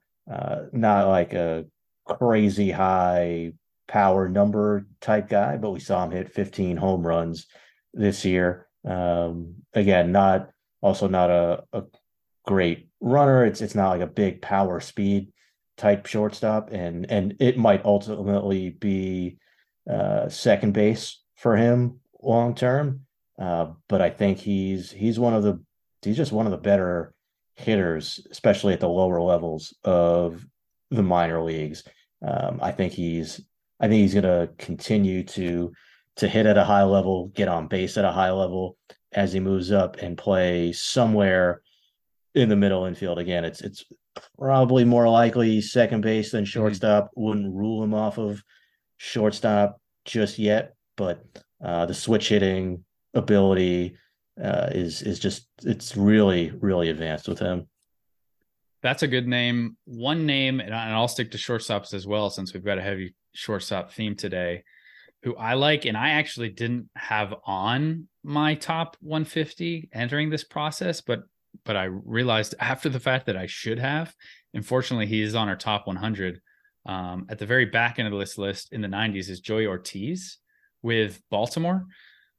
I think there are some shades of Jeremy Pena from a year ago with Joey Ortiz here. I mean, Ortiz was drafted in the fourth round at the time in 2019. Man, this 2019 draft for the Orioles is just exceptional. But at, at the time, he was a glove first shortstop uh, who scouts thought was a plus defender. And I think there are more questions about his offensive ability that that kind of allowed him to fall to the fourth round. But like we've seen with a lot of these Baltimore hitters, he's he's done a lot to improve over the years. 2022 was a very strong season for him. He pushed to AAA overall. Um, he hit 269, 337, 455 in double A. Uh, then he moved to AAA, hit 346, 400, 567. The feedback on, on both his defensive ability still, his contact ability, and then the adjustments that he made in 2022 uh, and starting to hit with a little bit more power, it wouldn't be surprising at all if Ortiz just continued to have a blow up season in 2023. I'm very excited about the combination of his defensive ability, the improved offensive ability, the pure contact rate. I, I feel like he's a guy that I'm going to regret not having on my personal list. And just hearing some of the other guys at BA, I think Matt Eddy in particular made a really compelling case for him um, with just some of the feedback that we were getting. I, I think maybe it's easy to lose track of some of these players who are a little bit under the radar. I don't think Ortiz was ever like a completely under the radar prospect, but it seemed like he did a lot of developing in the upper minors and catching those guys before they've graduated and before we can really have a chance to um to look into them and say, oh, wait a minute here, like Ortiz looks pretty good. I, I think was was cool to see just in the process of the top 100. Uh, so he's a guy that I'm I'm fascinated by, and I think he does a lot of things really well, and I like the trajectory of his development and, and his offensive upside talk a lot about Gunnar Henderson as the shortstop for the Orioles, but it, it wouldn't be surprising at all for Joey Ortiz to be the longtime shortstop with Baltimore and for Gunnar to be an elite third baseman beside him. And, and that could be a pretty electric left side of the infield. So he's one that I think is utterly fascinating at the back of the list. Yeah. And then, of course, they, you know, Orioles have a few other options too with uh, yeah. Connor Norby, you think, Jordan Westburg. yeah, Westburg and Norby, both guys I really like as well. Westburg was another guy who got positive feedback. Norby is just a great hitter. If you're Baltimore, would you trade from some of this infield depth, or you think it's too early for that? You'd let them kind of matriculate up, see what happens, see if people get injured, see who performs, and just maybe you're just living with a an elite homegrown infield, which is certainly not a problem to have, not a bad problem to have. Uh, it it depends. I mean, it it depends on if with a right opportunity pops up, if the right deal presents itself. Um, and then of course, like you know, we didn't even mention Jackson Holliday in that conversation. He's a oh, little, oh yeah, a little Jackson further Holliday too, a little further away, but he still exists. uh, yeah, I mean it's it's it's a great position to be in because I, I think the Orioles will be a playoff contender this year. So as the I really wish they'd gone after like a, a big starter in the free agent market. I think that would have been awesome. Yeah, I don't know what uh their ownership situation right now seems like a Oof. bit of a seems a bit of a mess. Bit of a, a mess. A mess. You're, you're, and you're going to call them a mess during during Martin Luther. It's King not Martin Day Luther King Jr. Day. Don't worry, I can say that now. Okay, okay. I but, think that's how it works. Yeah, the, the front office is exceptionally sharp, and the ownership does not seem to be. the yeah, I mean, but they're they're you know they're in a really good position to be able to trade from a position of strength. And yeah, I mean, I, I, would not trade Gunnar Henderson. I would not trade. Uh, yeah, um, I, I, would trade. I would trade. I would trade Jackson Holliday in like the right deal if you're getting. You heard it uh, here first, guys. Ben Badler wants to trade away Jackson Holliday. it, you know, like if you're getting a superstar player who's under team control for so what's a you know, what's the sort of player you would trade him for? You know, right now I, I, would have to think, but just you know, just historically, if you think back to the Red Sox trading Yoan Moncada at the time when he was a top two, I think the number two prospect in baseball at the time, but you're trading him for Chris Sale, who's an ace on a very team friendly contract for multiple years when you're trying to win now. And it's like, yeah, mm-hmm. like Yoan Moncada is a great prospect at the yep. time, but I mean, Chris Sale is a is a number one starter who you're going to control. I mean, it's not just a rental player you're you're getting for.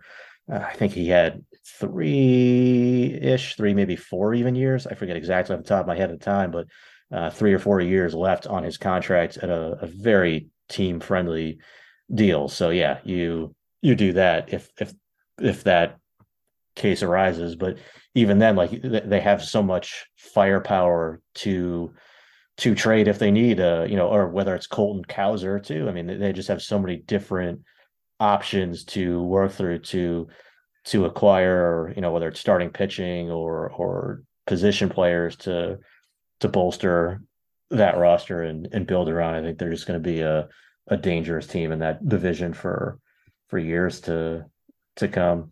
Yep. The Orioles are loaded on the farm. They had uh, eight prospects on the top 100, most of any team, top farm system in baseball, number one prospect in back to back years, sleeper prospect who maybe could be number one uh, a year from now. So, in a pretty good shape if you're projecting the future for Baltimore. It's been a long time coming for their fans. Hopefully, they're getting really excited about it. I imagine the Orioles will be more of a uh, must watch big league team in 2023 uh, as some of these guys move up. And we haven't even talked much at all about Adley Rutschman, but he is still there doing his thing. Um, so, yeah, really fun team. Ben, anything else you want to mention on the top 100 list? We've covered a decent bit of it. Again, I'd encourage everyone to go check out the full list on the website. Um, but I think this has been a fun conversation. Anytime we talk shortstops, I get excited. And there are a lot of really talented young shortstops at the top of the top 100 and in, in baseball overall. So give me all the shortstops. Let's do it again next week. The uh I was curious if there were guys who you were were lower on though than where they were ranked on the yeah. top 100. For for for me, like one guy for me who jumps out, Michael Busch mm-hmm. with the Dodgers. Like he, he's somebody where I, I see more risk with him. So we have him at 54 on the top 100. Mm-hmm and I, you know, I've I've always, you know, wanted to like him, right? Like he's an offensive oriented middle infielder who, you know, who is a patient hitter too, and and has a you know a good track record of mm-hmm. performance, or at least just kind of a surface level slash line performance throughout the the minor leagues and, and up to AAA this year. At the same time, you know, he he just turned 25 and there's there's a lot of strikeouts there, like a like a concerning number of strikeouts. He's defensively, like you know, he was a first baseman in college, moved to second base in pro ball. Don't think he's very good there, and the new rules on shifting are are not going to help him there either. So for me, like he's somebody where I'm probably lower on him maybe than the consensus of or where we have him mm-hmm. right now. Again, like I, I obviously I, I see the the the upside there, but I still think there's just I, I just can't quite buy into him being in the top, you know, being a top 60 prospect in baseball. Yeah. Okay. That's a good one. I, I initially had Busch, I think, even higher than where we have him just because I was really in on the hitting ability.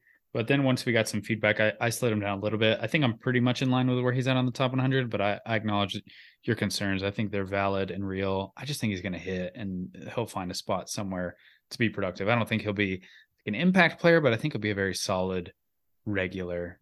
And I think that'd be a good outcome for someone in the 50 to 100 range on 100. One of the guys who I'm quite a bit lower on than our list is Ceddanne Rafaela. Um, and maybe this is because I also have experienced ranking both Victor Robles and Cristian Pache. And so now I'm just really scared of this profile or, or at least hesitant about this profile until I feel better about the hitting ability and overall offensive upside. We have Rafaela in the 70s. I had him on my 150, but I didn't have him in the top 100. He sounds like a fantastic defensive outfielder it sounds like he can be an impact guy there. He's fast, but I just really question the approach. Um, he has one of the higher chase rates of any player that we've talked about today, or at least he had a higher chase rate in 2022 than any player that we've talked about today. He doesn't walk a ton. He hasn't hit for a ton of power yet. I just am not sold on the sort of offensive player that he can be. And again, it's not like we have Rafaela in a spot where we had Robles and Pache as some of the top prospects in baseball at the time. So maybe I'm maybe there's a spot for this profile that that should fit comfortably in the back of a 100 and i'm just kind of just scared of the profile after what what we've experienced in the past but that would be one where i'm just a bit hesitant and want to see more offensively before i get really excited i think i think there are many more hitters who i like in the 70 to 100 range that that i'm either more excited about the bat or i feel more confident in the bat that i would rather have there yeah, it is a it is a uh, hyper aggressive approach with him. Um, what about for pitching? Is I don't know if there's anybody that jumps out for you because the the guy for me would be would be Shane Baz. Probably yeah. going back to what we talked about earlier in our conversation about pitching risk, mm-hmm. and we have Shane Baz at 32 overall right now, and you know there's given given the injury risk with him, it's it's different compared to, you know, you know somebody like Dylan Lesko, for example, who's mm-hmm. a high school pitcher having Tommy John surgery, but um, you know this is this is somebody who's already has significant major league experience. So when he comes back, he'll pretty much be pitching in the big leagues. But like, all right, well now when is he? gonna come back. He's gonna miss more time now. He's basically gonna spend next or this upcoming season in rehab. So 2024 he comes back. He's 25 again. It's not like he's gonna be ancient, and I get that. And and I, you know, when he's healthy, I love the stuff, the fastball, the slider, um, the way he was able to throw a lot more strikes than than I ever thought he would when he was in the lower levels of the minor leagues. But again, just going back to I think maybe overvaluing what we see in front of us and undervaluing the things that are more uh, difficult to see or yeah. to keep in mind for his long-term future.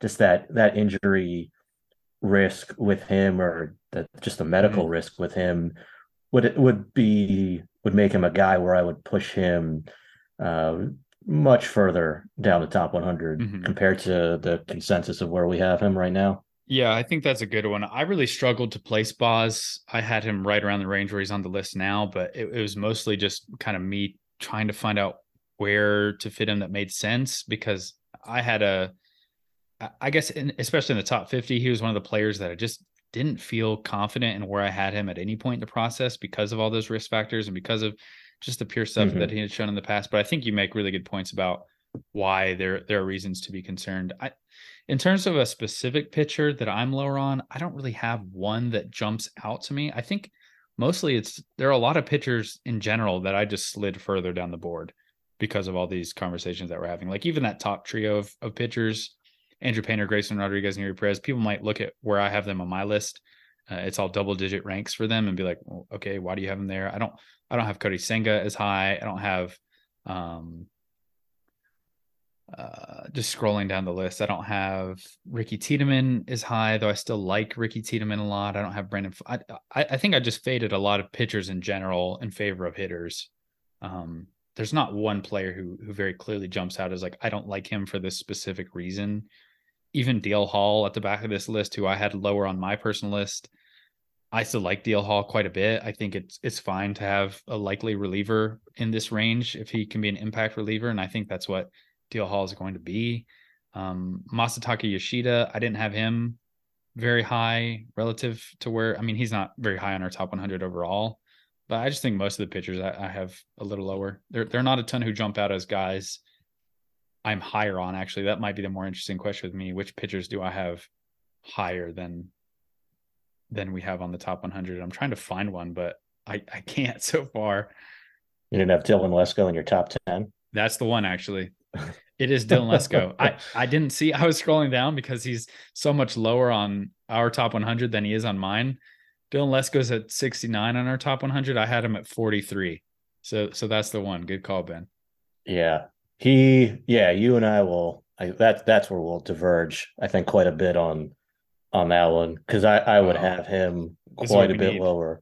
because I, I mean, look, like like you said, disregard he, everything we've talked about with pitchers with Dylan Lesko, and Just disregard it all. He's great. He, He's awesome. He does it all well. I mean, when, when when he was healthy, everything. I mean, everything you said, I think we probably agree on as far as him being the best high school pitching prospect prior prior prior to his Tommy John surgery. He's the best high school pitching prospect we've seen in years. I mean, it's phenomenal stuff across the board. Uh, fastball, changeup, breaking ball, and then command to go with it. Just uncommon command for a high school pitcher. But again, like there's if if he's having trouble staying healthy and at and at, at 18 years old, what does that mean long term? You know, there there is a good track record of, of returning from Tommy John surgery, but is that raise more red flags for him staying healthy long term? I, I think it does. Uh, again, he's also somebody who, if he comes back healthy, could easily be a top, you know, 25, top 10 prospect yeah. In in baseball. I, I, I recognize the upside, but I think there's you got to go um, out on a limb um, for some guys you like, Ben. You got to. Yeah, you know, you, you, do, but that's one where I'm just saying, mm, there's just too too much risk for him to, yeah, for for me to tolerate him or not tolerate. It's not the right word. I guess for, for me, for, for me to have him that high. For me with Lesko, it's it's more of a feeling of I would rather be too aggressive on him now and risk having to drop him than the opposite because I know what he looked like while healthy. And I think that the recovery rates for Tommy John are solid enough that I'm not as scared off of someone who I think is the best high school pitching prospect that I've seen. So I would rather err on the side of being too aggressive with him than be too conservative. And two years from now, if he comes back, be like, okay, we got to get him off the board now. So that that's kind of my thinking with Lesko. He's just one of those guys that I'm willing to be really aggressive with. I think maybe another one who who might be a good example of a pitcher that I'm higher on is Matthew Liberatore. He's at the back of our list, and I think I think Matthew Liberatore is getting a lot of negative attention because it's not the sexiest profile. There are pitchers on this list who have much more exciting stuff, um, better fastball life, more explosive fastball but I think that he's just going to be a very good quality starting pitcher. He's left handed, he's got a deep pitch mix, he's got solid control. He's been consistent throughout the minor leagues, hasn't yet shown it at the AAA level, but I think he's going to be a guy who makes those adjustments at the major league level. I'm not comparing him to Kyle Wright because they're very different pitchers, but I just think in the same sense that Kyle Wright took a few years to get um, his stuff to translate to the major league level, I'm hoping that Matthew Liberatore can be an, a player like that who makes some adjustments, and all of a sudden you're looking at a really reliable number four type who maybe pitches like a number three at times. Um, but I don't think there's anything um, to to get too down about if you're looking at a left-handed pitcher who's just a steady Eddie, reliable starter. And I think that's what Matthew Liberatore can be. So I'm higher on him because of that. And I'm curious if you think like what you think about Liberatore. I, I think a lot of people have maybe given up on him already, but he's 22 years old. He's only pitched 34 innings at the big league level. Like I, I wouldn't just completely write him off because the ERA was pushing a six in 2022 in his debut. I'm not writing him off, but I I'm lower on him than yeah than you are. Well, like you said, I mean, not, it, it's not just what he did at the in, when he got to St. Louis, it, it wasn't great in AAA either. Mm. um, not that I'm just looking at ERA either, but it's just scouting the stat line, Ben. I mean, if if if if he was, the, you know, the lack of swing and miss is a concern at the upper levels. That that could be a real reason why he doesn't succeed. But for whatever reason, I just think that he'll he'll make the adjustment. Yeah, I, I just don't have that confidence. I don't see the stuff there to miss bats at against major league hitters at, at the clip that he's going to need to. I mean, he's not mm-hmm. he's not an elite command guy either. Yeah. He's he's not up there throwing, you know, he's not out there sitting 96 to 98 mm-hmm. with you know like a put away slider, and it's it's just he needs to tighten his command or something. Uh, and it's not like he has uh, you know solid average stuff, but pinpoint command that mm-hmm. helps everything play up. It's you know average ish type stuff for the most part across the board. I mean, the, the curveball was a a very good pitch for him, but yeah, I, I think it's you know, I think he has a chance to develop into a back end starter, and there's some risk that he will not uh, get there. Um, even like I, I, don't think he's some some safe back end starter. Yeah, projection. And I'll, I'll, like I'll acknowledge, obviously, I think there is some more upside in there than that, but uh, like to me, uh, he would not be on my top 100. So uh, we are we are a split camp on that. It's one. good. It's good. We finally have a, a, disagreement on some players. I think it's always fun when we do have that because, you know, it's it's a lot more fun for the listeners probably when there are disagreements and we're just like patting each other on the back for what we just said about a player. Yeah, at a boy, Carlos. Good job. Maybe we'll put a we'll put a bet board on this one or something. We'll see. Well, let's just track him and see if if he does pan out because I think all the the questions that you raised are are real. I don't I don't think any of them are overblown. I just I'm hopeful that that he can take the next step, and I do think he's still young, and I do think with how we've seen pitchers develop, that I I, I just don't want to write off Liberatore right now. So I I would I still have him up a little bit higher, but yeah. Tink Hence, on the other hand, I am mm-hmm. I am I am pushing everything in. Well, not everything, but I am I'm very very high on Tink yeah. Hence. I won't say he's underrated because we do have him ranked pretty high. the top 50. I had him just a few spots out of that. So I think I'm in line with our list on on Hence, but he he certainly misses bats. Yeah, that's what I mean. Just stuff to miss bats across the board, mm-hmm. fastball, mm-hmm. curveball, changeup, throw strikes. I mean, they treated him with kid gloves as far as his workload. So that's mm-hmm. something that he's going to have to prove, and it's not his fault. Obviously, the Cardinals were so restrictive in their yeah. their usage of him. Um, you know, it's a pretty slender, wiry, you know, teenage pitcher still last year. So I, yeah, get it to to at least to a certain extent, trying to be careful. But man, he just checks so many boxes that you look for with a pitcher as far as the the stuff, the athleticism, the arm speed, uh, throwing strikes, the the depth to his repertoire. He's man, he is uh he is very exciting. Yes, he is. I think another one, maybe a last one that I'll mention is Luis Ortiz with the Pirates. He's one that I really like. We had him in the back um, last 30 spots or so on our top 100. I had him around 15 spots higher. I really like him. I like the stuff. I like the command. Uh, I just think he's pretty good. The fastball, I think could be a potential 70. I think he's got a plus breaking ball as well. And the slider, uh, obviously made his major league debut already. So there's not a ton of risk about him just getting there. Uh, I, I, like him quite a bit. I think Quinn Priester got a lot of love early on, and I still like Quinn Priester quite a bit as well. He was right on the outside looking in on my list, and I think overall in the top 100 list. But Luis Ortiz would be another guy who I'm just seeing the uh the green in the cells that I have on my my top 100, just kind of looking at the deltas compared to my list and uh the BA top 100. Do you like Ortiz, Ben? Uh, yeah. I mean, there's quite a quite a bit to like with him. Uh, throwing you know triple digits fastball. Uh, at times, it's a good slider. Uh, probably not quite as high on on him maybe relative to the rest of the staff, but obviously mm-hmm. I you know I I get it. I mean it's yeah powerful powerful stuff. Uh, it could be you know mid rotation type arm potentially. Mm-hmm. All right, any other guys you want to touch on? Uh no, I think uh I think that was cool. good. Yeah, sounds good. Um, so yeah, thank you guys for listening. To those of you who've made it through the whole podcast, we appreciate it. Um, definitely check out the site if you have not this week. There's a ton of supplemental coverage about the top 100 on the site for subscribers. And thank you guys for subscribing. Those of you who do, it allows us to do everything that we do at Baseball America.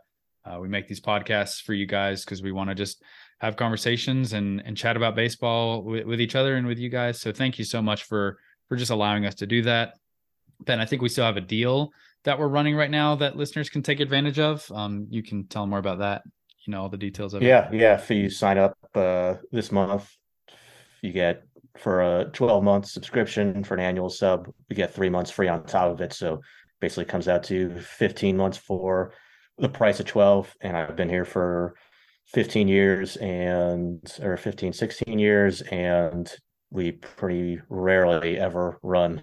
I've, I've not been here as long as you, it. but I can count on one hand the number of times we've run deals. So yeah. So I mean, I always obviously recommend a BA sub, but I would uh, highly recommend it if uh, if you're interested in taking advantage of the yeah. uh, the opportunity before it's gone. Yeah, if you've if you've been a listener and you kind of follow and have always maybe thought about subscribing but haven't, um, and you want to jump in, I, I, can't think of a better time than right now. It's it's BA 100 week. You're getting a deal that that rarely happens at Baseball America, so you're getting a little extra value. So definitely give it a try if you've maybe been considering, um, but but haven't yet for whatever reason.